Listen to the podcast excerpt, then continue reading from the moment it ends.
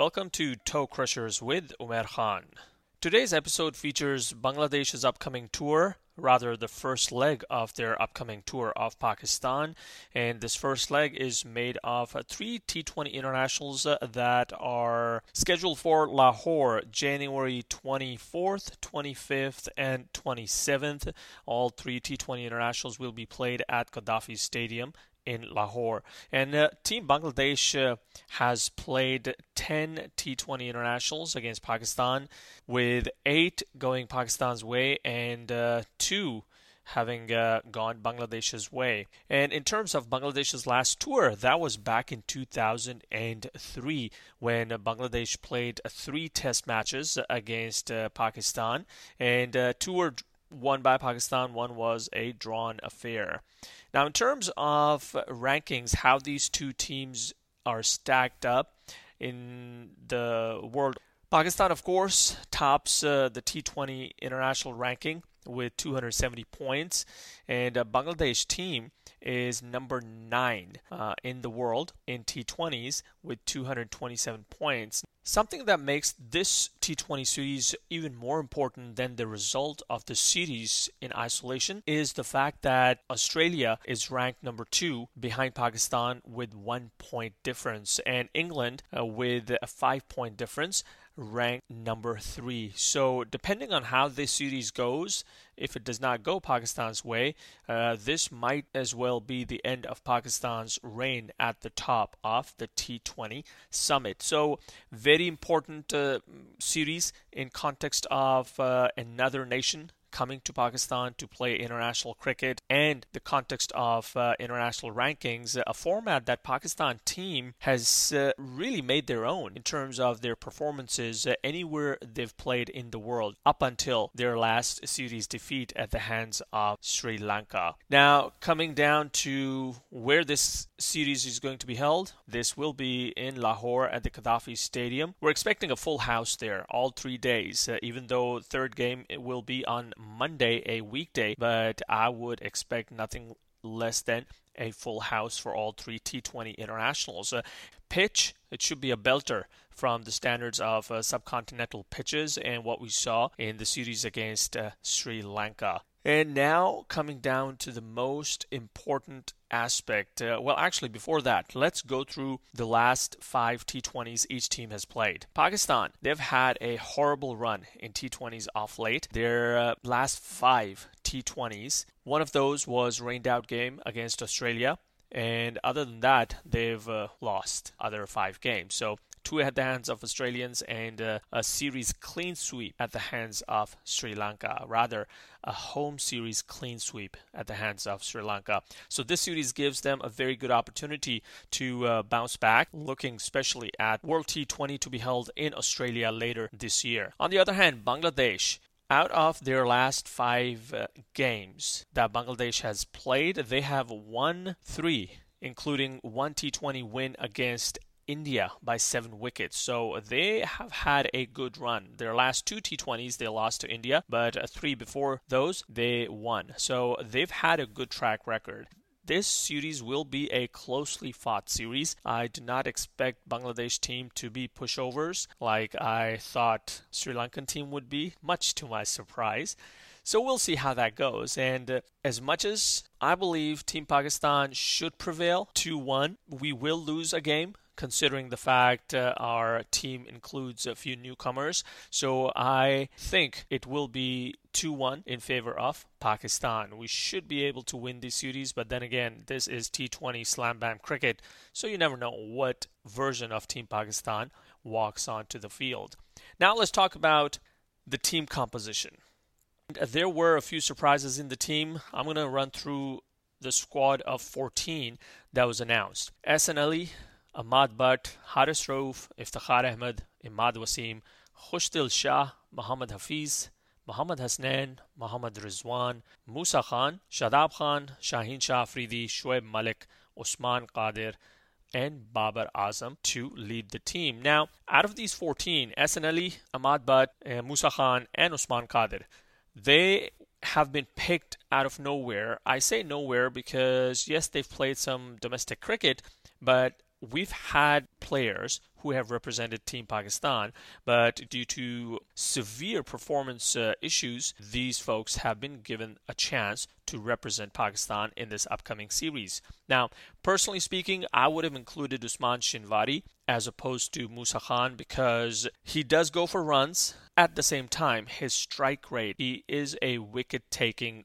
bowler be it PSL, be it uh, one day internationals, be it even test match. We've seen him through various uh, editions of Pakistan Super League, how potent he is with the new as well as the old ball. So we'll see what happens and how this series goes in terms of uh, this squad of 14 that has been selected. Now, there were a few mentions that I wanted to make, but looking at those statistics, I decided to not even make those because I was thinking why Asif Ali has not been included. Turns out that he's only crossed 25 once in last 10 completed T20 innings he's played with an average of 18.39 in 24 innings. So no need to bring him back at this point in time. Fahim Ashraf, out of 18 innings, his highest score is 21 with an average of 11. Does not make sense to bring him back, even for his bowling. Fakhar Zaman, averaging 22.9 out of 33 T20 innings,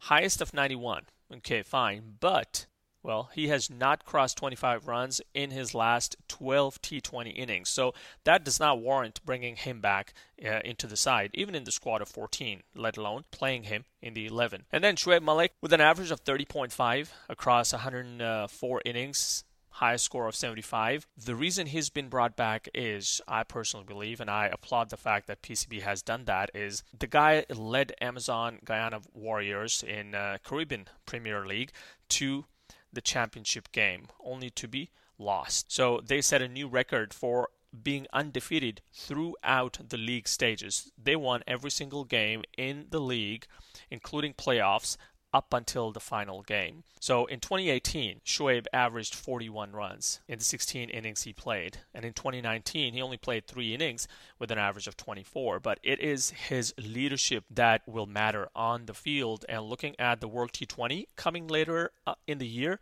I believe this is the perfect opportunity for him to bid the game farewell and for Pakistan cricket team to finally turn the page in a graceful manner on how to treat players who have brought so much respect, so much repute, so much glory to the nation. So I believe Shoaib Malik should be part of uh, our international T20 fixtures leading all the way up to the World Cup. And then we have Mohammad Hafiz, who has actually scored more than 25 runs in 7 out of his 12 completed T20 innings, and five out of those 12 innings, he was not out. And he's been a very good T20 player in last few years, so I really believe he should be included in the team all the way up to the World Cup because he's already said after T20 World Cup, my T20 career is over. So, uh, looking at that, Malik and Hafiz they should be made part of the fixtures unless they do horribly in this series. Uh, even then, I still would want to keep their experience all the way up to the T20 World Cup. Now, coming down to my 11 for at least the first game, I would go with Babar Azam and Hafiz up at the top and uh, Khushdil Shah at number three because I watched some of his uh, videos and the way he plays, he's got very strong onside game. Anything which is marginally on middle and leg, he will just clip off his legs. I would definitely play him, considering that we would need to strengthen our middle order with Hafiz and Malik bowing out of the game. Then at number four, I would play Ehsan Ali. Now, Ehsan Ali is a right hand batsman. He's a played eight domestic games with 178 runs, average of 22. But he's a very compact player in the mold of Abdul Razak, where he has a very good stance. He's got a high back lift, very good cover drive, loves playing off the back foot. So I believe we should play him and we should test him. So Ehsan Ali at number four, Shoaib Malik number five, Mohammad Rizwan number six, Imad Wasim number seven, Iftikhar number eight, Shadab nine, Afridi 10, and Haris Rauf at 11. Because if we are asking the guy to come back from Australia, leaving Melbourne Stars in the middle of a very successful season, then you better as well play him in all three games. So that is my playing 11. Babar Azam, Hafiz, Khushdil Shah, Ali, Shoaib Malik, Rizwan, Imad Wasim, Iftikhar, Shadab Khan, Afridi, and Haris Rauf. And maybe, depending on how the results go, I would include Muhammad Hasnain in place of uh, Haris Rauf in the third game, but I would definitely give Haris first two games. And let's see how the results go, how Team Pakistan fares. It should be a very good series I'm looking at, considering the drubbing that Pakistan team got at the hands of uh, so called third string Sri Lankan T20 team. And I hope that uh, they realize that it is what happens today that matters. It does not matter that you're the number one T20 team in the world. If you're not going to play to your potential according to the game, you're as good as number 10 team in the world. So this was my preview of uh, T20 International Series to be held at Gaddafi Stadium in Lahore between Pakistan and Bangladesh. Please let me know if you enjoyed some parts of it or if you did not agree with uh, your team composition as opposed to mine. I look forward to that uh, feedback also. Having said that, you guys enjoy the cricket coming up in next few days. I hope the better team wins. May it be Team Pakistan. And with the Toe Crushers, this is Umer Khan signing off.